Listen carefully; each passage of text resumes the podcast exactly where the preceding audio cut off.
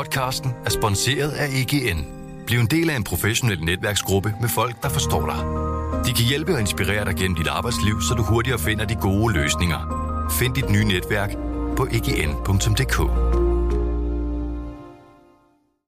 Velkommen til Morgenposten. Berlingskes nyhedsoverblik.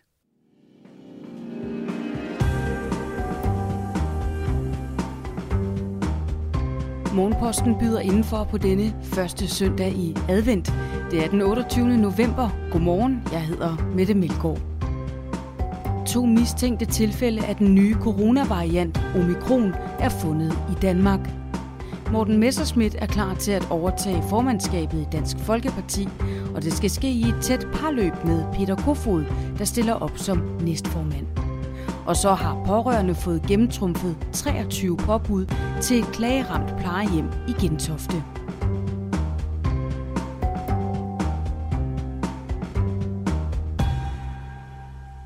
To mistænkte tilfælde af den nye coronavariant Omikron er påvist i Danmark hos rejsende fra Sydafrika. Det meddelte Sundhedsministeriet i en pressemeddelelse sent lørdag aften. Og der er stor sandsynlighed for, at der er tale om varianten Omikron, skriver Sundhedsministeriet. Det kan dog først blive endeligt bekræftet inden for de næste dage, når man har resultatet af en såkaldt helgenomsekventering. Ifølge sundhedsminister Magnus Heunicke er varianten blevet fanget i de variant-PCR-test, som SSI laver på positive prøver. Vi er et af de lande, der har den mest omfattende overvågning af varianter, og derfor er det ikke overraskende, at vi tidligt finder tilfælde i Danmark, siger sundhedsministeren i pressemeddelelsen. De smittede er nu i isolation, og myndighederne er i gang med at opspore deres nære kontakter, og nære kontakters nære kontakter oplyser Magnus Heunicke. Senere lørdag aften anbefalede Styrelsen for Patientsikkerhed passagererne ombord på to fly at gå i isolation og lade sig teste søndag og igen tirsdag. Der er tale om flyene KL 1129, der er fløjet fra Amsterdam til Kastrup 23. november, og KL 1345, der er fløjet fra Amsterdam til Billund 24. november.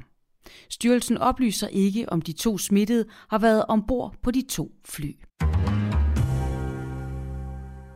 Dansk Folkepartis Morten Messerschmidt melder nu klart ud, at han er klar til at overtage formandskabet i partiet. Og det skal ske i et tæt samarbejde med partiets medlem af Europaparlamentet, Peter Kofod, som stiller op som næstformand. Jeg er ikke i tvivl om, at vi to er dem blandt de nuværende medlemmer, som bedst kan sikre, at vi igen bliver et stort, velfungerende og indflydelsesrigt parti, siger Messerschmidt i et stort dobbeltinterview med Kofod, som Berlingske bringer i dag. De to kandidater har dog en række udfordringer foran sig. Mest presserende er nok den kommende ankesag, hvor Morten Messerschmidt står anklaget for dokumentfalsk og svig med EU-midler. I august blev han idømt 6 måneders betinget fængsel, og bliver dommen stadfæstet, ser hans muligheder for at blive formand tvivlsomme ud. Messerschmidt og Kofod tror dog begge på frifindelse. Og indtil da vil de to fremtrædende DF-medlemmer kandidere til formandskabet med et katalog af idéer, som entydigt vil placere Dansk Folkeparti i blå blok. Det er således slut med at stå uden for regeringen, hvis der efter et valg skulle opstå et blot flertal.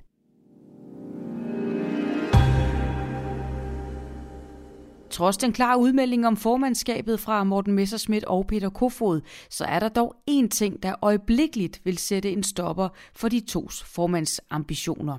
Og det er, hvis Inger Støjberg, tidligere venstreminister og nuværende hovedperson i en rigsretssag, skulle melde sig ind i partiet og stille op som formand.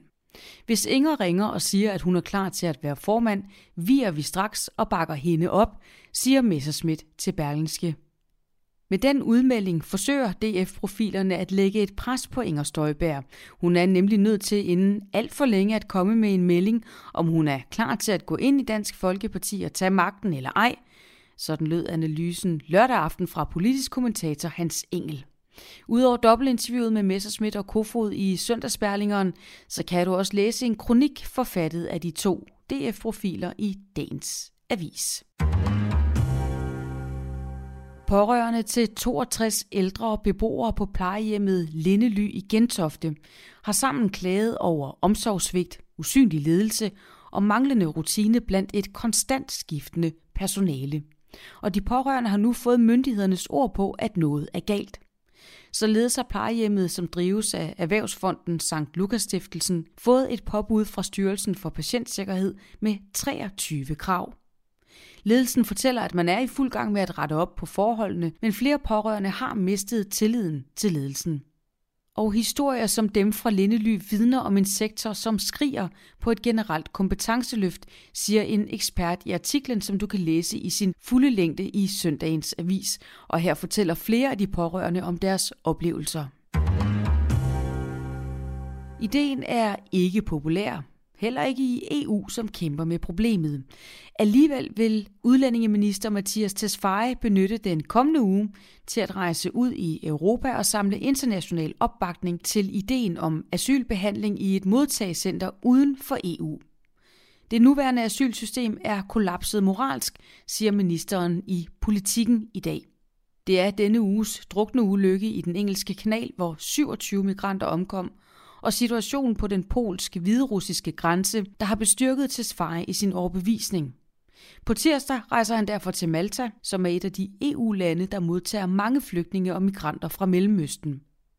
Jeg tager til Malta for at vise min støtte og for at præsentere min analyse om, at det nuværende asylsystem er uholdbart. At det er nødvendigt at gøre noget andet for at bremse den irregulære migration mod Europa, siger Mathias Tesfaye.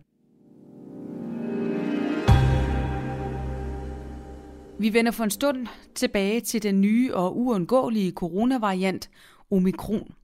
For den bliver næppe den sidste ubehagelige coronamutation fra Afrika.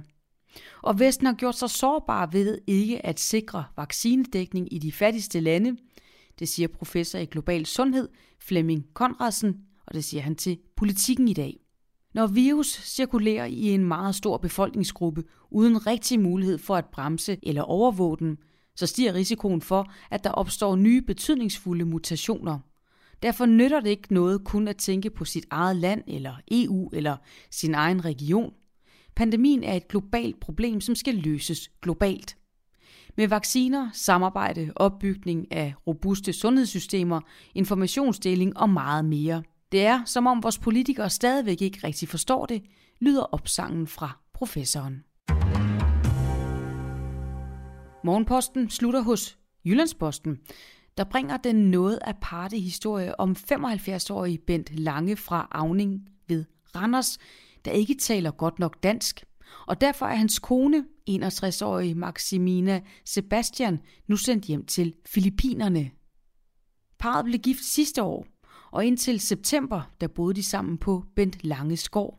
Men Maximina fik afslag på familiesamføring og blev sendt ud af landet med begrundelsen – kolon. Bent kan ikke bevise, at han har gået nok i skole og derfor behersker tilstrækkelige danskkundskaber. Da Bent Lange forlod folkeskolen for at komme ud og tjene i sin tid, fik han nemlig ikke noget eksamensbevis med.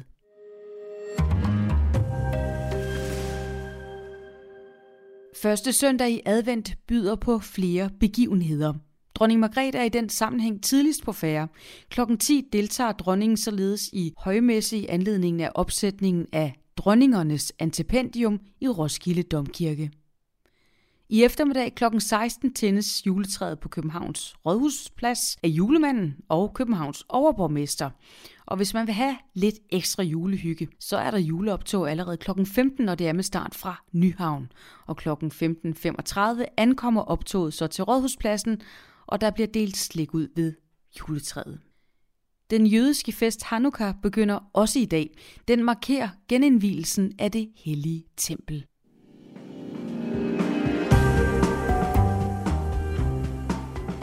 Og på denne måde fik Morgenposten taget hul på første søndag i advent.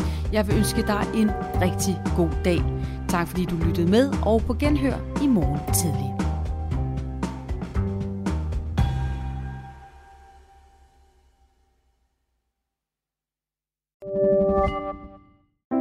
Privatleasing gør det nu lettere end nogensinde før.